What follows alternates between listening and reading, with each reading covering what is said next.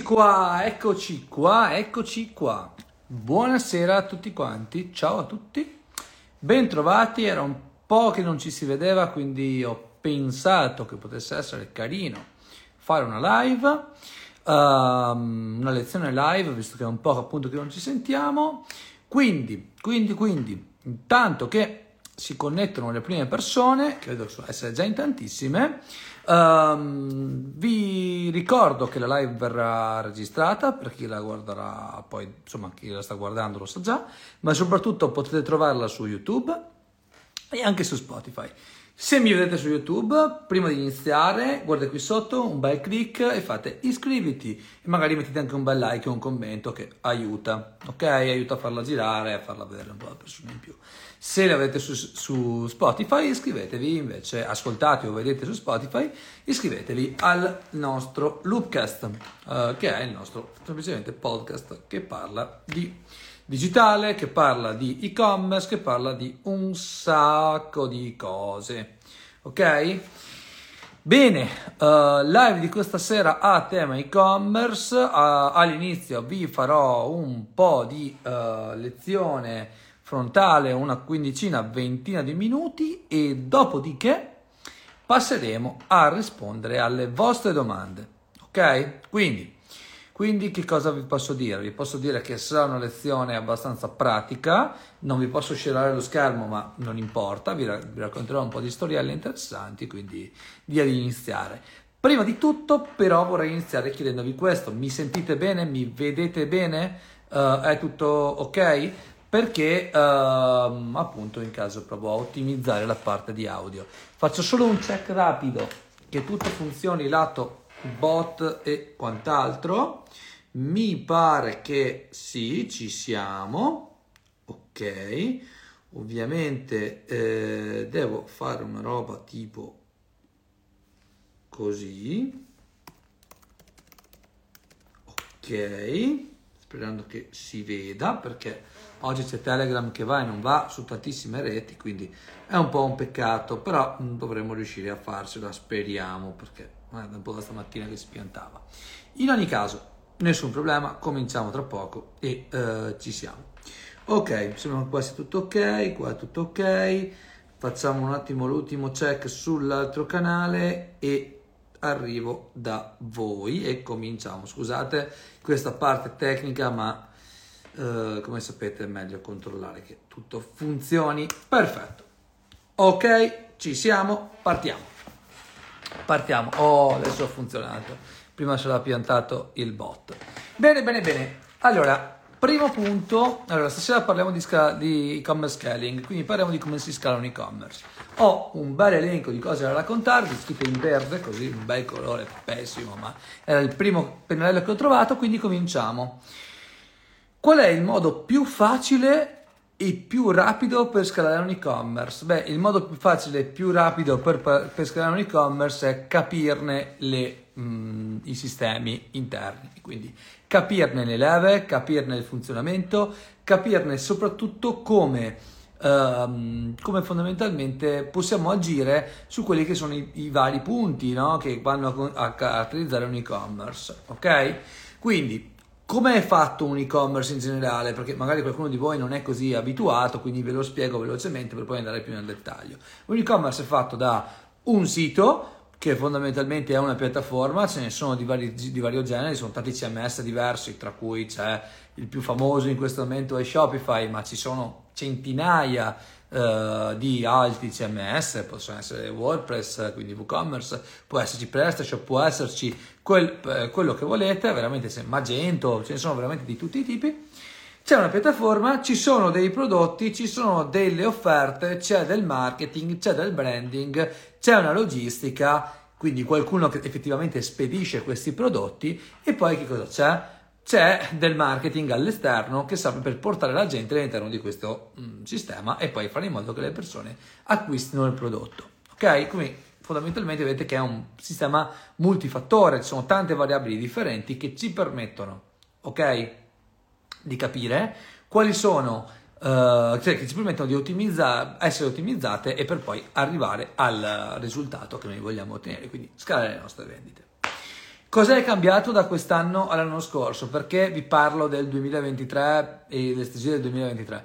In realtà è cambiato molto poco, se non un paio di cose fondamentali. La prima cosa è che siamo in un'economia in contrazione, almeno a livello di fasce più basse, quindi c'è un'inflazione che sale, stipendi standard, quindi possibilità di spesa sempre minore. Questo chiaramente può avere un impatto sull'e-commerce, e in più c'è sempre maggiore competizione rispetto all'anno scorso, perché ancora siamo in una fase di crescita, e quindi quando c'è una fase di crescita lato e-commerce ci sono sempre più competitor, il che vuol dire che è sempre più difficile andare a ragionare sulla crescita, perché i costi aumentano, perché ci sono tantissime variabili diverse, ok?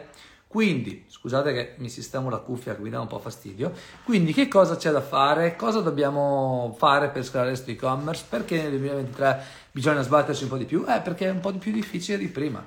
Non lo sapevate, forse non lo sapevamo, però almeno chi lavorava in questo settore da un po' lo sapeva già, ma insomma ogni anno che passa è più difficile. Che cosa dobbiamo fare noi? Allora, ve li metto come elenco, vi racconto un po' di storia come fosse un elenco. Poi la priorità dipende dal vostro modello di business, dal vostro caso specifico, ma partiamo dalle basi. Il modo migliore per scalare un e-commerce è migliorare l'offerta. Perché? Perché se noi abbiamo un prodotto che ha un'audience troppo piccola, difficilmente sarà scalabile. Se noi vendiamo un prodotto che ha un pricing fuori da quello che è il percepito, faremo difficoltà a crescere. Se noi abbiamo un prodotto che non piace o piace a pochi, faremo difficoltà a scalare. Quindi la prima cosa che dovete fare se volete scalare un e-commerce 2023 è ragionare sulla vostra offerta. Come si fa a ragionare sull'offerta? Semplicemente andando ad analizzare quali sono i prodotti che gli utenti comprano più spesso.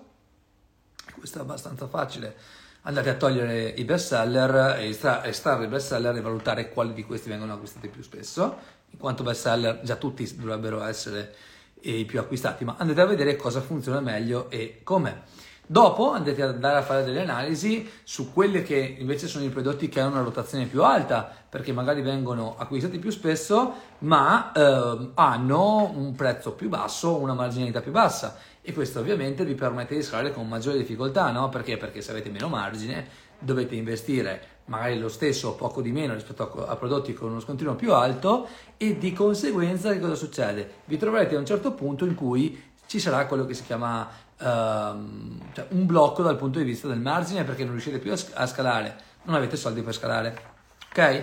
Quindi dovete fare, prima cosa da fare è analizzare l'offerta, analizzare i prodotti, analizzare i tipi di prodotti, capire quali prodotti funzionano meglio, come funzionano e effettivamente quali prodotti vengono acquistati dai nostri clienti. Individuati questi, andiamo ad analizzare se ci sono dei prodotti che vengono acquistati insieme dai nostri clienti, perché anche questo è molto molto importante. Perché? Perché possiamo andare a creare dei bundle, possiamo andare a creare delle offerte specifiche multiprodotto. Se nel nostro e-commerce gli utenti comprano prodotto A e prodotto B molto spesso assieme, facciamo un bundle, spesso acquistati insieme di Amazon, ecco, quello è un esempio. Come si fa a individuare questi prodotti? A volte non è facile, ci sono dei tool tipo Conversific, per esempio, che vi aiuta a tirare fuori i bundle migliori. Estraiamo i bundle migliori, quindi quelli che sono i prodotti più spesso acquistati insieme, e andiamo a creare delle offerte specifiche nel nostro sito. Quindi, tornando al punto iniziale, prima cosa da fare per scalare un e-commerce nel 2023, analizzare l'offerta. Se non analizziamo l'offerta e non ottimizziamo l'offerta e non miglioriamo l'offerta, sarà difficile scalare, perché o ci mancherà il margine o semplicemente lasceremo dei soldi sul tavolo. Perché anche, ragioniamo anche da questo punto di vista, se noi abbiamo detto che i costi crescono, ok? Cosa dobbiamo fare? Evitare che questo ci mangi tutto il margine, quindi se noi troviamo prodotti che si vendono bene in correlato, alziamo quello che è la OV, quindi la average order value, e di conseguenza cosa succede? Se alziamo la OV otteniamo una cosa molto bella, che abbiamo la possibilità di spingere leggermente di più sulla CPA senza mangiarci tutto il margine, ok? E quindi se noi ragioniamo sull'offerta riusciamo a fare in modo di poter scalare più facilmente. Chiaro a tutti? Spero di sì, se no fate delle domande e poi vi rispondo volentieri. Secondo punto, Dobbiamo iniziare a ragionare su delle strategie commerciali adatte per l'e-commerce. Anche qui cade il mondo, perché molto spesso io parlo con i commerce manager a cui gli dico: qual è la strategia commerciale che avete da qua a fine anno? Sinceramente non lo so, dovremmo vedere, vedremo come va il magazzino, vedremo qua, vedremo là. Ok, noi lavoriamo su una pianificazione di medio e lungo periodo. Cosa abbiamo fatto? Per esempio la settimana scorsa siamo stati da un nostro cliente, l'avete visto, siamo stati da Alessio a fare un workshop di 2 giorni con io, alcuni collaboratori in Lupe e Lorenzo, il mio socio, e abbiamo lavorato proprio su questo, sul pianificare quelli che saranno i momenti di quest'anno. Quali sono i momenti fondamentali per un e-commerce tendenzialmente? Ci sono dei momenti legati ai saldi, quindi ci sono 2 volte l'anno o 4 volte l'anno se fate i mid-season. Poi ci sono dei momenti legati alle ricorrenze, che possono essere San Valentino, la festa del papà, la festa della mamma, la festa dei nonni, dipende cosa vendete. Poi poi ci sono dei momenti, diciamo, dal punto di vista stagionale molto importanti, come possono essere per esempio il Black Friday e il Natale. Quindi sono tutti i momenti che fondamentalmente noi possiamo strutturare e sfruttare a livello di e-commerce. Allora, cosa dobbiamo fare noi, visto che siamo inizio anno? Decidere almeno 4 momenti fondamentali, che sono i 2 saldi, Natale e il gifting, quindi la parte finale dell'anno, e magari cominciare a ragionare su almeno altri 4 momenti, su 4 momenti di picco, oltre ai 4 iniziali. Quindi arriviamo a 8 momenti, 8, si vedono tutte le mani, 8 momenti di picco. Perché vi dico di avere 8 momenti di picco? Perché altrimenti voi vi trovate durante alcune stagioni, alcuni momenti dell'anno in cui le vendite sono molto basse. Perché? Perché magari avete solo una nuova collezione da poco, ma avete ancora prodotti in magazzino da dover smaltire, avete necessità anche di far ruotare il magazzino più velocemente per avere cassa per acquistare altri prodotti, e quindi sfruttare i peak moment, quindi questi momenti intermedi, ci aiuta a fare questo. In più, andare a sfruttare i peak moment, quindi strutturare l'offerta commerciale in modo un pelo più furbo, ci aiuta a fare un'altra cosa, a scaricare le audience. Vi faccio un esempio pratico. Io l'altro giorno sono entrato sul sito di un brand che si chiama Sporty & Rich, che mi ha consigliato una mia amica, già lo conoscevo ma era un po' che non entravo nel loro sito. Entro nel sito, sto lì a navigare, vedo una felpa, non so se comprarla, bah non lo so, bla bla bla. Sto lì, esco, ci sto dentro un po' nel sito, ok? Metto 2 o 3 robe nel carrello, metto in wishlist, non mi ricordo, forse mi sono anche iscritto, non è importante.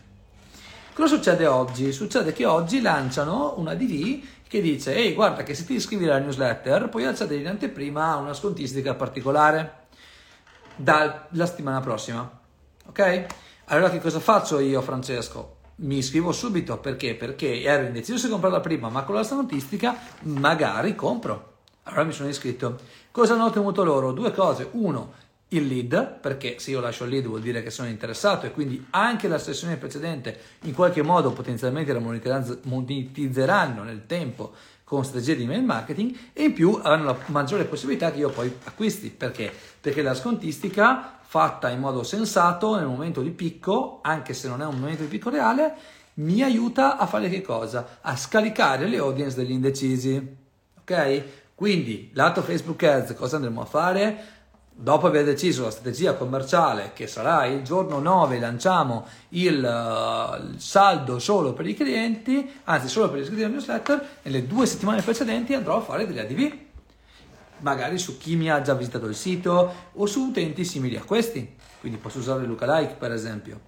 A quel punto cosa succede? Riempio la mia lista di email che poi andrò a sfruttare in vari momenti, per vari motivi.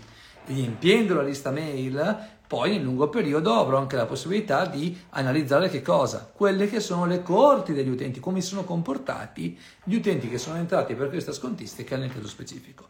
E quindi che cosa otterrò? Otterrò che potrò sfruttare al meglio questi dati di prima parte per fare delle azioni migliori in futuro, per alzare la OV, come ho visto che prima diceva Fabrizio, o anche semplicemente, quindi nei commenti, o anche semplicemente per fare altre azioni di marketing sempre migliori. Quindi, tornando a quello che vi ho detto poco fa, e quindi al secondo punto, dobbiamo pianificare la strategia commerciale. Se non lo sapete fare, se volete degli spunti in merito per andare a creare una strategia commerciale fatta bene, scrivetemi in DM e vi mando delle roba da vedere e da leggere. Poi, cosa dobbiamo fare? Dobbiamo lavorare, parlavamo di email marketing poco fa, di database, di lead generation, dobbiamo lavorare su strutturare una strategia di automation fatta bene. Noi in Loop abbiamo un team che si occupa di automation, che sia per noi sia per i nostri clienti, ovviamente, no? Quali sono le strategie migliori per utilizzare l'automation per scalare? 1. Utilizzare i pop-up in modo sensato. Dovete pensare ai vostri pop-up come se fossero delle ADV su Facebook, dovete bloccare l'attenzione e aumentare il tasso di conversione al massimo dei vostri pop-up. Quei dati sono dati fantastici, prendeteveli. E poi lavorare bene su flussi, ottimizzazioni e tutto quello che vi serve, ok? Per alzare da un lato il tasso di conversione del vostro sito, perché magari l'utente Francesco che ha visto la felpa di Sport and Rich non l'ha comprata, ma via email, recuperando il carrello, magari la compra. E poi dovete fare delle strategie invece di più lungo periodo, quindi lavorare nel long term, con strategie di contenuto, strategie di discovery content, strategie di ottimizzazione di quelli che sono i flussi di email, per differenziare in base al tipo di utente, ma soprattutto fare in modo che l'utente venga sempre invogliato a tornare nel vostro sito. Se l'utente torna nel vostro sito, che cosa succede? Quando l'utente torna nel sito c'è maggiore possibilità che acquisti, e se ci torna da un'email vi è costato pochi millesimi. Perché non farlo? Perché obiettivamente a volte sbatti andare a creare l'email marketing, oppure non lo sapete fare, ok, ci sta. Volete imparare a farlo? Entrate su Performance School. Simone ha fatto un corso intero su come si utilizza Klaviyo da zero, partite da lì, vi costa poco e potete già mettere delle basi e già con quello incassate, ok? Poi, altro punto fondamentale per scalare nel 2023, il nostro bellissimo e-commerce, non dobbiamo avere ansia. Perché? Perché anche se per un giorno non vendiamo, per 2 giorni non vendiamo, semplicemente magari non è il momento di vendere. Perché? Perché ci sono degli altri problemi fuori. Vi faccio un esempio. La settimana prossima arriveranno le bollette invernali. Sebbene non saranno drastiche come quelle dell'anno scorso, comunque saranno impattanti nella vita delle persone. Perché? Perché l'inflazione ha alzato i prezzi del cibo. Okay? Quindi le persone hanno un portafoglio di risparmio minore, e quindi che cosa succederà? Succederà che una bolletta anche leggermente minore di quella dell'anno scorso impatterà tanto verosimilmente su quello che loro hanno nelle tasche, e quindi quello che spenderanno online di conseguenza, no? Anche perché la spesa online è un po' più difficile della spesa offline, perché presuppone il fatto che devi entrare, mettere la carta, pensare, fare, le variabili sono infinite, è un po' più complesso, il tasso di conversione di un sito è più basso di quello di un negozio, lo sappiamo tutti, no? Allora cosa succederà la settimana prossima, tra 10 giorni qui, 10-12 giorni, intorno al 16-17? Arriveranno queste benedette bollette. È ovvio che quando arriveranno queste bollette, soprattutto per chi vende a una fascia bassa dal punto di vista del reddito della popolazione, ci sarà un certo tipo di rallentamento nelle vendite. Lo sapevamo, lo sappiamo, lo sapremo, e quindi non dobbiamo andare in ansia.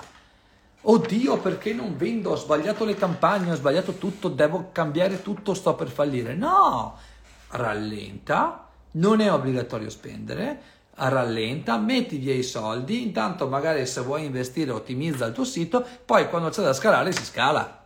Ma quando c'è da scalare? Quando gli utenti avranno maggiore possibilità di acquistare, e quindi avrai un costo per acquisto che ti permette di andare a margine, quantomeno, l'ideale sarebbe già dalla prima vendita, quantomeno dalla seconda a livello statistico. Ricordiamoci sempre anche che non tutti gli utenti faranno una seconda vendita, ok? Quindi un secondo acquisto, è lo specifico.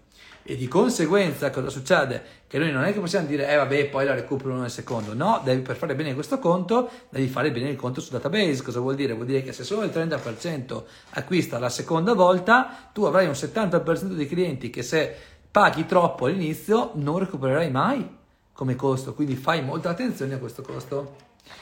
che è nascosto. Il buon Fabrizio dice: mi è costato solo 100.000 capire tutto ciò. E vabbè, Fabri, la prossima volta li recuperi più velocemente. Poi io, se mi scrivi via messaggio, te lo dico anche subito, senza che butti 100.000. Vabbè, l'anno scorso di soldi bruciati ce n'è. Tra l'altro vedo che c'è Carmen di Antonio Shopping qui che mi scrive: speriamo che le bollette arrivino dopo San Valentino. Sì, arrivano il 16 e il 17 di solito. Poi altro punto che mi sono segnato: per scalare in quest'anno dovete essere bravi ad analizzare i flussi di cassa. Che cosa vuol dire? Vuol dire che dovete capire non solo quando i vostri clienti, se i vostri clienti li compreranno, eccetera, ma anche quando vi rientrerà quella cassa. Perché? Perché noi abbiamo speso dei soldi, ok? E noi per acquistare questo cliente, perché i clienti tendenzialmente più o meno si comprano, non si comprano, ma facciamo in modo che acquistino. Ci costa dei soldi, ok? Andare ad acquistare questo spazio per farli comprare. Quindi questo vuol dire un'uscita di cassa. Ok? Se noi dobbiamo recuperare questa uscita di cassa nel breve periodo, dobbiamo stare molto attenti, se abbiamo un e-commerce, a non fare l'errore dei polli. Qual è l'errore dei polli? Spingere, tanto non hanno la testa, corrono, poi a questo punto c'è il muro e si stampano. Perché? Perché si stampano? Perché non fanno il conto. Allora, è vero che io compro quella vendita ed è vero che io incasso teoricamente dei soldi, ma io con quei soldi dovrò comprare non solo dovrò pagare le mie spese vive in quel mese, ma a un certo punto dovrò anche riacquistare lo stock che poi andrò a vendere in futuro, e quindi devo fare bene i conti sulla cassa per evitare di trovarmi strozzato a non poter comprare qualcosa che avviene dopo, ok? Cioè il prossimo stock. Quindi imparate a ragionare sui flussi di cassa. Come si migliorano i flussi di cassa? 1. Ottimizzando i costi. 2. Accorciando il tempo di conversione. Perché se voi lavorate bene con l'automation, accorciate il tempo della seconda conversione e quindi magari riuscite a pompare un pelo di più la vostra cassa. Al posto di incassare 100 euro al giorno, ne incassate 110 e alla fine del mese, al posto di avere 3.000 euro, ne avete 3.300. Quei 300 euro sono un bel cuscinetto per fare altri acquisti o poter spingere di più. Ok? Quindi imparate a utilizzare sempre bene i flussi di cassa. Qua giustamente Marco dice: flussi di cassa battono profitti, mi sembra di capire. Beh, in realtà sì, da un lato. Perché? Perché per un e-commerce è più importante avere la possibilità di acquistare altri prodotti che fare profitto nello short term. Perché dobbiamo vedere l'e-commerce come entità tendenzialmente eterne e quindi dobbiamo avere la possibilità non solo di remunerarci ma anche di acquistare poi in futuro. Un bravo e-commerce manager è uno che sa fare bene i conti, non è uno che sa acquistare, cioè non so come dire, che sa solo gestire il profitto, ok? Poi altro punto, dovete, per chiudere la parte economica noiosa che non piace a nessuno, dovete saper leggere i dati. Allora, una delle metriche che sono anni, quasi 2 anni, che io batto per ricordarvi è che quando lavorate sugli e-commerce dovete fare che cosa? Utilizzare quello che si chiama MER, Marketing Efficiency Ratio, MER in italiano, ok? Perché usare il MER e non usare il ROAS? Che già ROAS è una metrica del cazzo, passatemi il termine tecnico. Il MER almeno ha un po' più di senso. Cosa vuol dire MER? Vuol dire semplicemente ritorno sulla spesa pubblicitaria totale, quindi è fatturato diviso spese pubblicitarie, indipendentemente dal canale. Ok? Perché indipendentemente dal canale? Perché i percorsi d'acquisto degli utenti, anche se a noi splendidi marketer non piace, non sono così banali. Io ve l'ho raccontato prima un percorso di acquisto, ma ve ne posso raccontare centinaia di percorsi di acquisto differenti. Succede che, per esempio, io vedo questo libro, ok, questo qua verde, che è un libro che si chiama Virgil Abloh Icons, che tra l'altro sono ancora impacchettato perché è meraviglioso. Lo vedo a Parigi la prima volta dentro un negozio di Vuitton e dico ad Asia, anzi a New York, neanche a Parigi, adesso me lo ricordo perfettamente dove eravamo, Asia, dobbiamo comprare questo libro. e ovviamente non potevo portarmelo a casa, e va bene. Succede che a quel punto lo rivedo altre 50 volte e poi a un certo punto mi arriva una ad di Tasken, che è l'editore, che dice: oh, guarda che c'è sta roba in sconto, compralo. E lo compro. Ok, e perché lo compro? Non solo perché l'ho visto 50 volte, ma anche perché mi capita una volta di andare in una libreria, lo sfoglio e dico: oh, adesso è fighissimo come oggetto di design, è anche figo quello che c'è dentro. In più Virgilablo collabora con un mio cliente, mi appassiona la sua storia, è un tipo che mi accende il cervello. Ogni volta che leggo qualcosa di suo è un tipo che mi dà sempre del gas, come si dice. Allora che cosa faccio? C'è un bellissimo, lo vado ad acquistare quando mi piace, ma il mio processo d'acquisto è estremamente variegato. Quindi quando noi calcoliamo il nostro bellissimo MER, ok, MER, ok, dobbiamo tener conto che è molto meglio di usare il ROAS. Perché? Perché i touch, i punti di contatto sono tantissimi. Come lo chiama Google questo? Google lo chiama Messy Funnel, e tra l'altro vedo che c'è anche Massimo Giacchino qui che ci segue, che ha scritto un bel libro che devo finire di leggere, che uscirà tra qualche settimana, comunque che parla anche di questo, di Messy Funnel, di processi di acquisto complessi. Allora cosa dobbiamo usare noi come metrica? L'MR, che è semplicemente revenue diviso costi ad advertising. Poi a seconda del caso specifico potete vederci anche i costi dell'agenzia che vi segue, dei freelance, oppure no. I costi di piattaforma in realtà non vanno messi perché sono COGS, sono costi da imputare al prodotto. Comunque è una cosa un po' diversa. Oltre all'MR ci serve un'altra metrica per scalare l'e-commerce nel 2023. La metrica che dobbiamo utilizzare, ve l'ho detto l'altro giorno in un bel post, si chiama la trovate sul mio feed di Instagram, si chiama NCAC, che è il costo di acquisizione di nuovi clienti. Perché?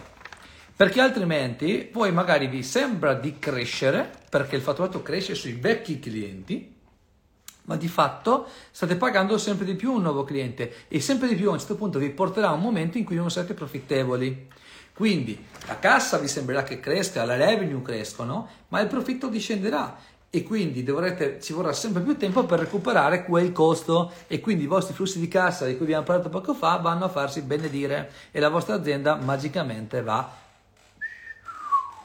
sotto acqua e non sopravvive. E il vostro e-commerce, che è un'entità estremamente delicata, con degli equilibri molto molto instabili, ne risente tanto, perché no cash, no game quando si parla di e-commerce. Quindi gestitevi bene il cash flow, e quindi calcolatevi bene MER, quindi ritorno sull'investimento pubblicitario, e anche il costo di acquisizione del nuovo cliente, che è quello che poi vi fa stare in piedi o meno. Maggiore è il ritorno sull'investimento e minore il costo di acquisizione del nuovo cliente, maggiore è la vostra salute, ok?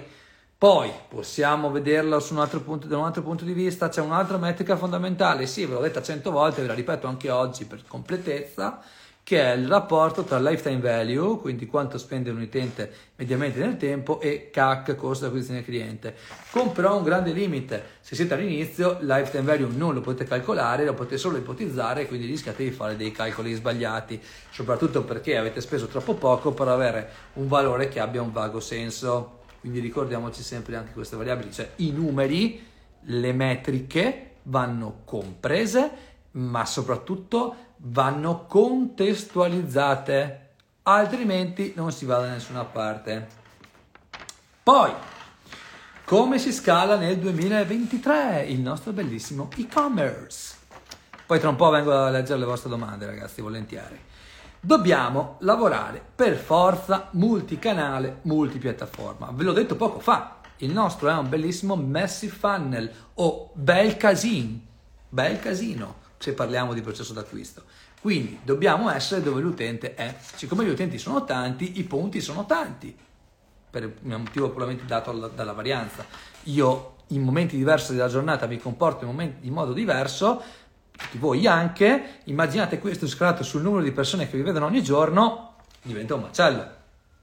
Però se io aumento il punto di contatto, aumento il tasso di conversione.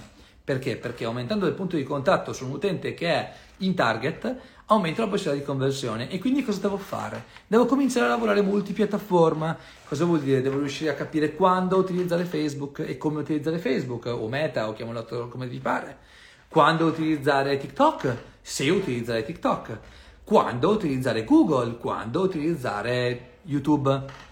Su questa cosa stiamo costruendo un corso, ve lo anticipo già, forse qualcuno già lo sa, probabilmente uscirà verso maggio, lo registriamo la settimana prossima, una buona parte, un corso in cui vi spiega le basi di questo meccanismo e le basi di ogni piattaforma, perché dobbiamo imparare sempre di più ad andare oltre la singola piattaforma. Perché? Perché il marketer, soprattutto se lavora con l'e-commerce, ma non solo, deve essere in grado di governare le macchine, non conoscerle in modo approfondito, non è sempre necessario, ma sapere che se io ho un problema con l'awareness e il mio target è un target che cerca tante informazioni e quindi faccio fatica a far vedere il mio marchio e farlo ricordare, devo essere presente anche su YouTube. Se invece ho tantissima search di prodotti correlati, magari se faccio una furbata lato search e lavoro bene sugli annunci, aumenterò il tasso di conversione. Oppure ci sono altre 1000 variabili che posso andare a controllare utilizzando la testa, come giustamente dicono anche qui sotto. Quindi insomma ragazzi, dobbiamo imparare a usare il multipiattaforma, multicanale, multi come vi pare. È una roba difficile da saper governare, ma io vi assicuro che quando lavori bene in multipiattaforma scali all'infinito. Noi l'abbiamo fatto all'ultimo Black Friday, su alcuni clienti ci confrontavamo ogni ora e mezza per farvi capire, per vedere MER, per vedere spending, per vedere impression, per vedere tante variabili, multi-country, quindi è stato un lavoro incredibile, ma vi posso assicurare che se imparate a utilizzare, lavorare sulle piattaforme, siete come, avete presente quando ci sono i concerti, ok? O anzi, ancora meglio, quando vedete Dr. Dre che sta producendo la musica dei vari rapper, ok? C'è Dr. Dre davanti a questa bellissima pulsantiera con tutti questi bei toggle che vanno su e giù, ok? Perfetto, benissimo, di questo mixer. Ecco, noi siamo Dr. Dre, noi siamo lì ad alzare, abbassare ognuno di questi toggle, mi viene come si dice in italiano, di questi volumi, ok? Per dare più importanza a una parte o all'altra. La bravura nel saper scegliere quali volumi toccare è quella che rende più forte un advertiser rispetto ad un altro, ok? Quindi, per chiudere questo breve discorso su multipiattaforma, volete scalare, imparate a usare multipiattaforma. Facebook non basta più, mi dispiace.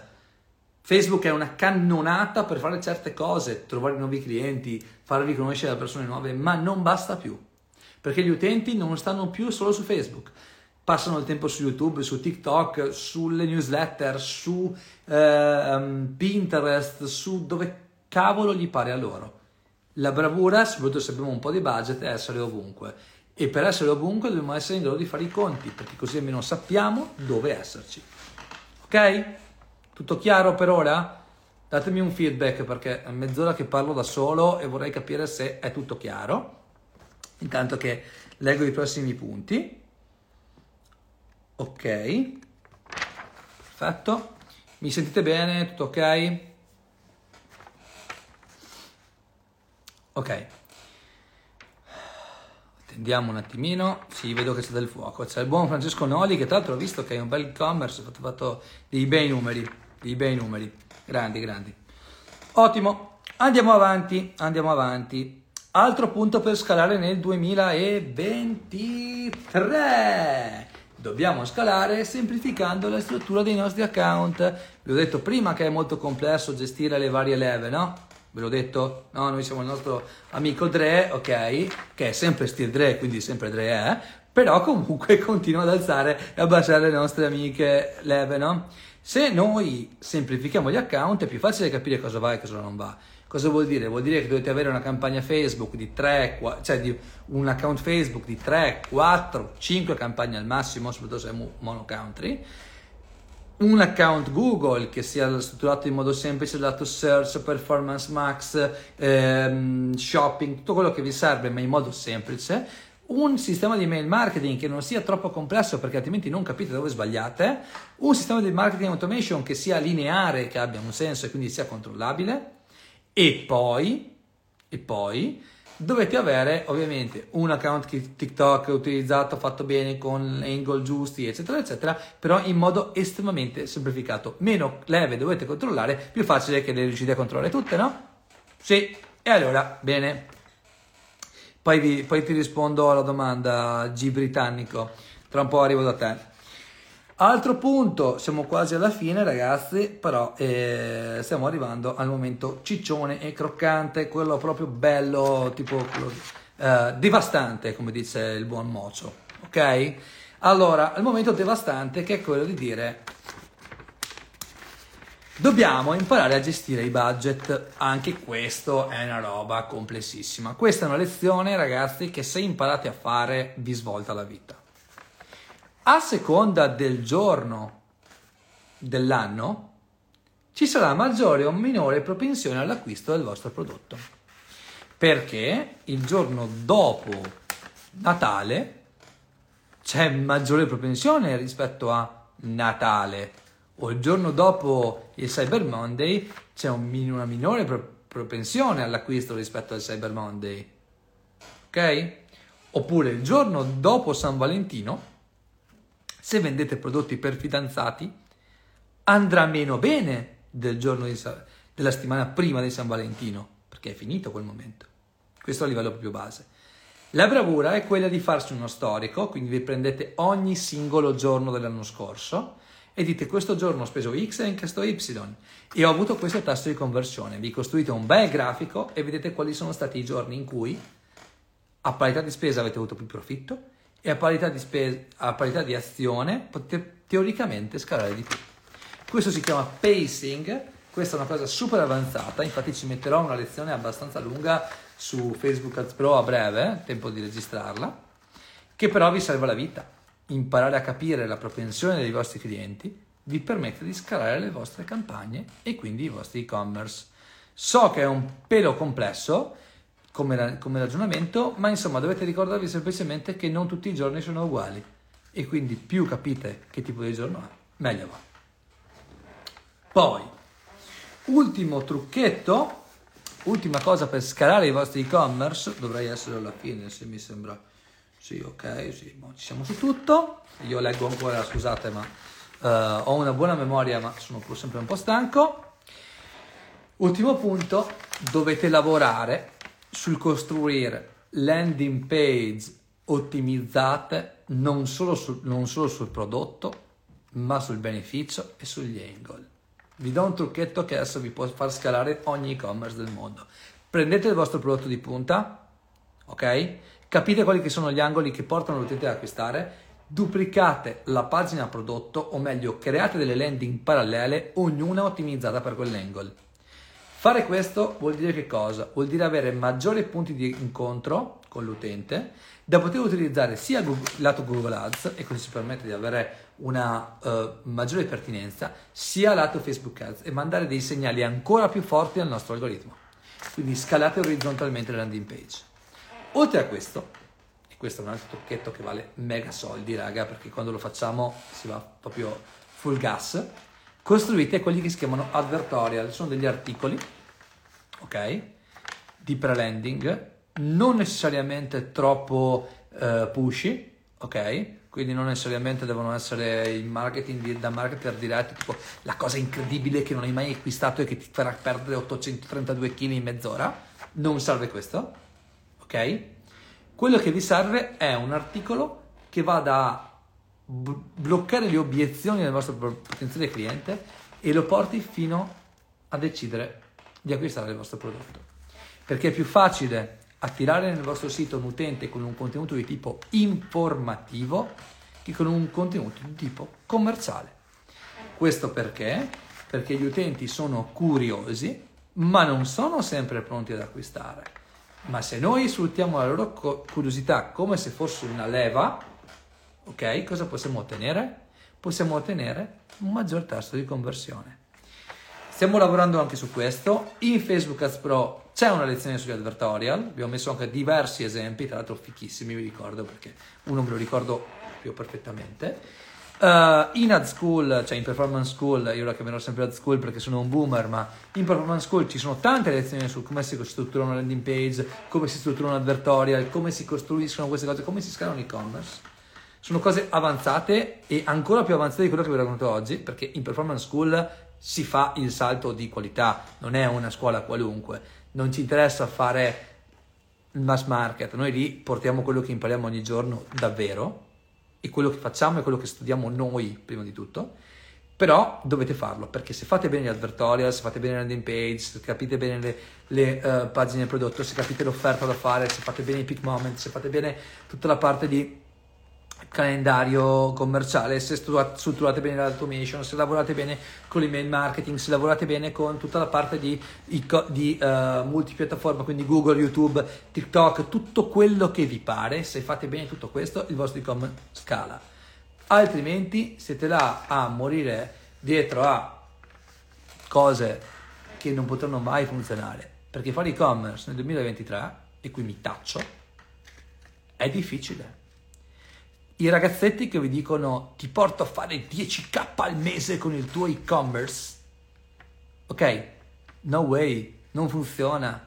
Fare 10.000 al mese con l'e-commerce è una boiata, guadagnare 10.000 al mese da un e-commerce è difficilissimo, perché avete capito quante leve ci sono da toccare, avete capito che difficile è farlo andare avanti. Ecco, questo è quello che è importante, quindi per scalare dovete studiare e dovete applicare, se non studiate e non applicate non si va da nessuna parte, ok?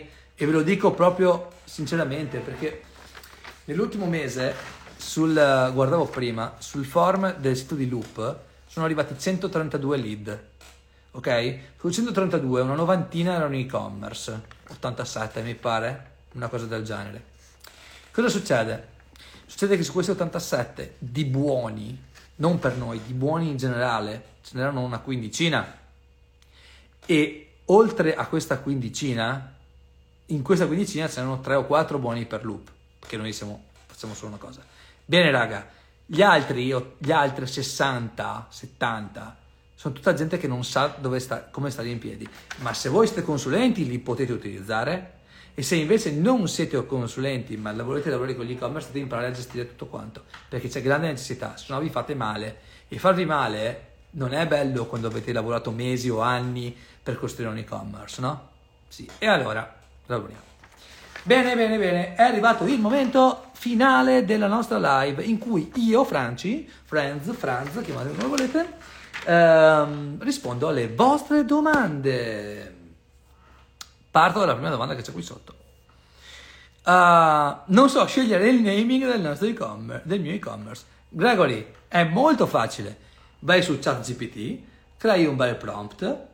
Se non lo sai fare, entra nel blog di Loop e trovi la guida facilmente.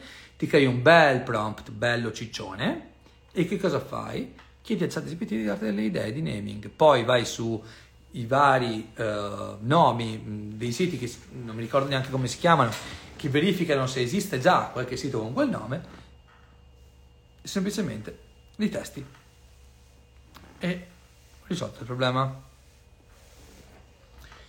Dani dice, con CPM alti, con lead ads, come fare? Tofu interazioni, tofu mobile, lead ads? No, non fare così Dani, per piacere. Fai delle nuove creatività migliori e migliora la tua landing page, ok? Poi, nel caso specifico di lead ads, migliora la pagina intermedia, aumenta il tasso di conversione, cambia creatività, trova altri angle, migliora questa parte qua. Lead ads è uno strumento instabile per sua natura, ok, anche se dicono di no. Perché? Perché ha poco spazio nel feed, bla bla bla. Ok? Quindi non fare tofu interazione e remarketing, così alzi solo i costi. Fai direttamente regeneration. Vuoi contatti? Chiedi contatti. Vuoi vendite? Chiedi vendite. Vuoi conversioni? Chiedi conversioni. Questa è un'altra grande verità. Poi, qualche automation interessante post acquisto oltre alle recensioni, puoi fargli vedere altri prodotti del catalogo, puoi fargli acquistare un altro prodotto, puoi fargli un'offerta specifica, puoi costruire un sistema di gamification, puoi farti fare un referral program, ce ne sono infiniti Christian di questi. Per fare regeneration è meglio ottimizzare per visualizzazione pagina o click? Nessuno dei due, Matteo. Matte, no! Vuoi lead? Chiedi lead! Quando si usa traffico su Facebook come obiettivo? Mai. Mai. Quando, o quasi mai, ok? Quando si usa interazione o visualizzazione della pagina su Facebook? Quasi mai. Forse a livello local. Ma se volete lead, chiedete quei santissimi lead. Per piacere, vi fate male. Consigli di usare la creative sia tofu che mofu? Ma non lo so, no. Fai delle creative diverse. Rischi solo di alzare il CPM medio. No, non ti consiglio di usare questa cosa al Lions Club. Tra l'altro prima mi pare che chiedessi chi seguire lato Google Ads. Dovete seguire Elisabetta Gallucci. Elisabetta Gallucci che trovate sia qui su Instagram sia su LinkedIn, dove sta facendo gli ottimi post. Vi consiglio di seguirla, anche perché sarà lei la docente del corso di Google Ads che inseriremo all'interno del nuovo corso che stiamo andando a creare. Quindi sarà una parte molto specifica su Google Ads e la andrà a tenere lei insieme a Erica Campana. Quindi seguite Elisabetta Gallucci e anche un po' Erica Campana, anche se lei parla meno di Google e più della parte strategica. Ho testato le Advantage Plus e stanno spingendo molto forti. Quali sono le azioni principali per mantenere le performance stabili nel tempo? Fai altre campagne parallele a conversioni normali e butta dentro più segnali possibili. Più segnali, più soldi.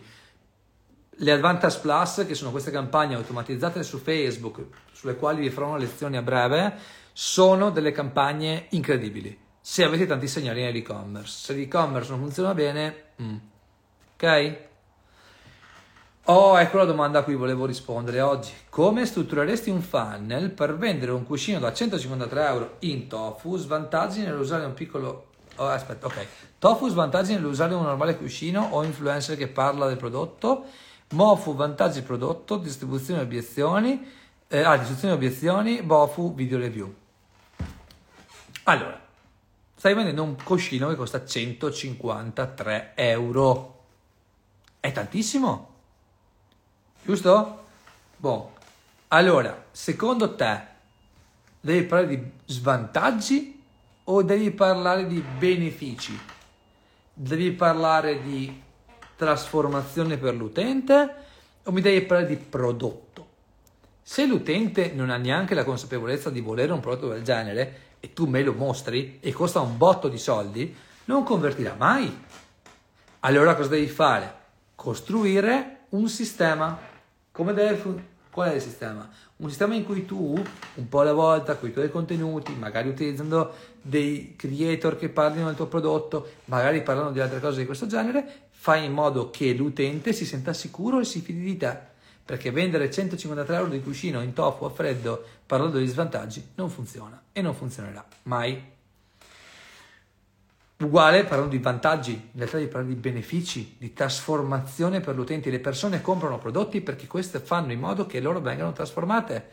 Cioè, ogni volta che io compro un prodotto lo faccio perché voglio diventare migliore, non peggiore, migliore, ok?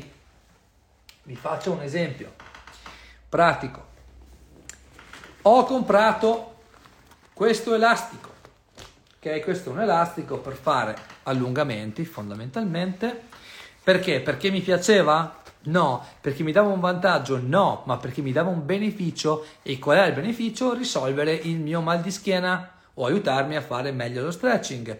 Cosa? Perché? Perché io volevo, e qual è la trasformazione? Non avere più mal di schiena. Questa è la leva, il non avere mal di schiena. Il resto sono tutti benefici, sono tutte caratteristiche, ma non è questa la leva principale, soprattutto sul prodotto dei ticket. L'elastico costa qualche decina di euro, però ok. Puoi ripetere MAR a cosa si riferisce? È il revenue, quindi il fatturato, diviso il costo pubblicitario totale, ok? Tra tutte le piattaforme. Ho 1500 add to cart ricevuto in un anno con una campagna di 10 euro al giorno. Come mi riprendo i soldi persi? Bah, se sono di un anno fa, neanche si ricordano di te. Quindi magari parti da quelli degli ultimi 14 giorni e magari fai delle campagne purchase su questo target.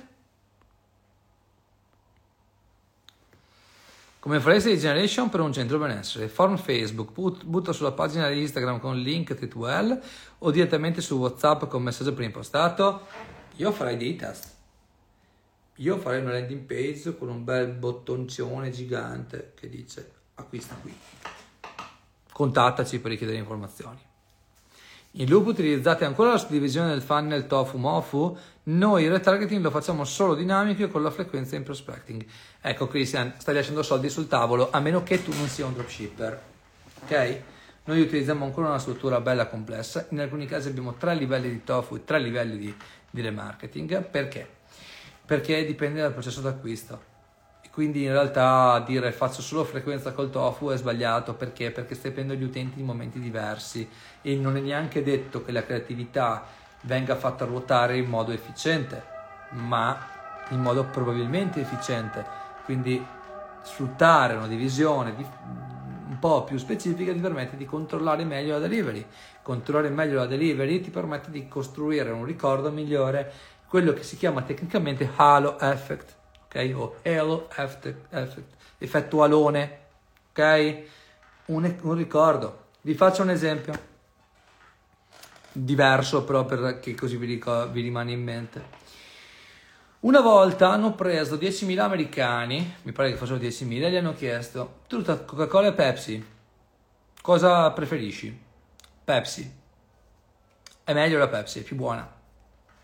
Ok, però andando a vedere poi le vendite, Coca-Cola vende più di Pepsi negli Stati Uniti, eppure in modo schiacciante, ok, in modo totalmente, ma tipo 70-30, tutti preferiscono la Pepsi.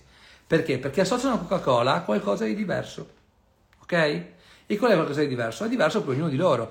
Punti di contatto differenti. Punti di contatto differenti che se facessimo solo la pubblicità di un certo tipo estremamente pushy, non andremo a colpire. Perché? Perché il funnel di acquisto è molto complesso. Allora, perché la gente compra più Coca-Cola che Pepsi? Perché ci sono più momenti che gliela ricordano, perché il brand è più chiaro nella loro testa e perché la Pepsi se la ricordano quando gli chiedi meglio Coca-Cola o Pepsi. La Coca-Cola è dirgli cosa vuoi bere con una pizza o una cola, cosa vuoi col burger, una cola.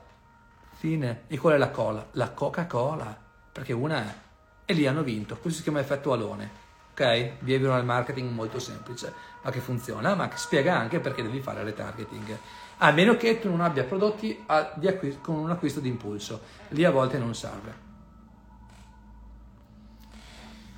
Domanda su Advanced Plus, che tipo di pubblico ritargetizza? Colpisce anche chi ha interagito con le campagne precedenti? Sì, assolutamente, falla degli unicorni. Gargiulo nel Performance Summit disse che il funnel è morto, che struttura account consigli? Gargiulo può dire quello che gli pare, il funnel non è morto, il funnel esiste ma va gestito, ok? Su livelli di spending importanti, su clienti brand non con un acquisto di impulso, il funnel non è morto per niente. In altri casi possiamo dire che il funnel non è morto ma è collassato su se stesso, e comunque non è vero che il funnel è morto, perché la vera definizione di funnel è collegata alla definizione di processo d'acquisto. Il processo d'acquisto in realtà non è morto per niente, è sempre più lungo e sempre più intricato. Quindi più punti di incontro noi abbiamo, maggiore è la possibilità di convertire. Se ovviamente siamo in grado di gestire la parte di economics. Che struttura consigli? Beh, prospecting, diciamo consideration, conversion. Questo principalmente. Poi noi possiamo fare conversion anche in prospecting, è ovvio, ma così è. Le persone non comprano Trapani ma buchi nel muro, o meglio, le persone comprano Trapani, non comprano Trapani ma comprano soluzioni al fatto che non possono appendere i quadri, che è ancora meglio. Marco, ok. Domanda al volo, sto lavorando su un e-commerce praticamente fermo da diverso tempo, prima testa mentre l'iscrizione alla newsletter. Come leva iniziale primo test ok, ho letto male, che c'erano un po' di spazi. Primo test è aumentare l'iscrizione al newsletter come leva iniziale, utilizzare il coupon. Come la vedi? Vuoi vendere? Chiedi vendite, vedrai che funziona. Ma quindi le creative del cuscino, essendo super fuori con il prezzo, come le faccio? Il direttore del cuscino che parla del miglioramento che avrà il cliente? Magari anche sì. Per la regola no money no game e l'analisi dell'offerta prodotti da scegliere. L'abbigliamento si predilige a partire da che soglia di budget secondo te?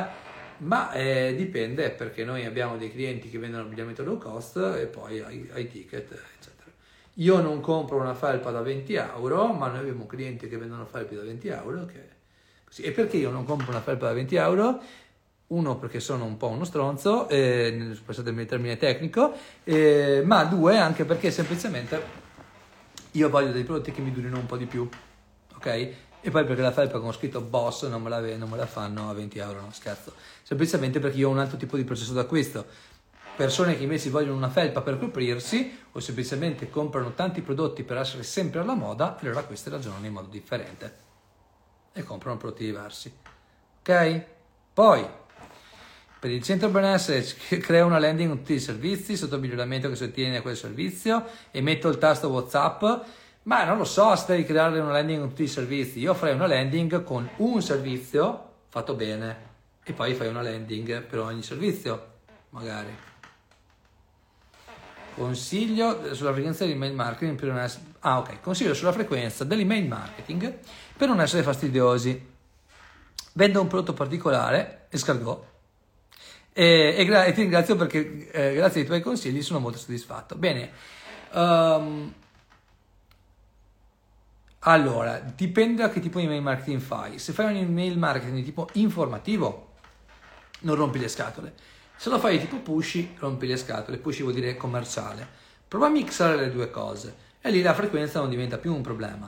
Poi ovviamente, questo è molto molto importante, devi capire il tuo target chi è e quanto spesso acquista, perché io non lo conosco il target escargot. Per me l'escargot è un prodotto che mangerò solo nel ristorante in Francia ogni tanto, ma c'è qualcuno che invece può essere molto appassionato e quindi lo compra più spesso, o può essere un target Horeca o quindi B2B, o quindi devi capire bene il target, ok? Consiglio di usare anche lo stesso video ads, mostrandolo a freddo per la prima volta per fare retargeting o cambiarlo totalmente, ma io proverei a usare anche lo stesso, però magari cambiali, per esempio potresti cambiare il look, la parte iniziale o anche i thumbnail, così hai aste diverse. Bene. Raga, ore 22:27, è un'ora che chiacchiero con voi, rispondo all'ultima domanda. Prima di rispondere all'ultima domanda, vi ricordo che su Performance School c'è tutto l'approfondimento di quello che vi ho spiegato oggi, che stiamo facendo un nuovo corso per le basi, quindi se qualcosa che vi insegna le basi, se qualcosa vi è sfuggito, pazienza, lo costruiamo insieme e ve lo andiamo a raccontare. 3, che se volete qualcosa di avanzato lato advertising, lo trovate su Facebook Ads Pro. 4, che se avete domande, dubbi o altro mi potete sempre scrivere perché mi fa molto piacere. E ultimo punto, se dopo vedete, quando ho finito questo video, adesso rispondo all'ultima domanda, anzi alle ultime domande, se lo vedete poi dopo metteteci un like, un commento, fatelo girare un po' di più perché io cerco di dedicarvi del tempo, a voi costa poco fare un like, quindi... Che creatività consigli da usare per MOF e BOF per il cuscino sonificato? Ti consiglio, G Britannico, di comprare una consulenza oppure, ancora meglio, di entrare su Performance School, dove potrai farci vedere le tue campagne e farle analizzare da noi, così ci vediamo qualcosina. Open rate delle mail, come si può alzare? Facendo oggetti migliori e email migliori e selezionando meglio il target, Giacomo. Anche qui su Performance School c'è un corso intero su questo. Un cliente ha acquistato un e-commerce con tanto di pixel e 2 anni di dati. Ora il cliente deve ripartire. Potrebbe ripartire con una campagna d'ABA oppure con una pagina conversion page view sulla collezione. Il fatto che abbia 2 anni di dati vale molto poco se l'e-commerce è fermo lato campagna. Io partirei con delle campagne conversioni e con delle campagne d'ABA parallelamente. Così vedi cosa funziona meglio. Bene raga, passata un'ora esatta, direi che vi posso salutare, grazie, buonanotte, è stato bellissimo, spero di avervi dato qualche spunto, se vi è piaciuto il video fatemelo sapere, ciao ciao!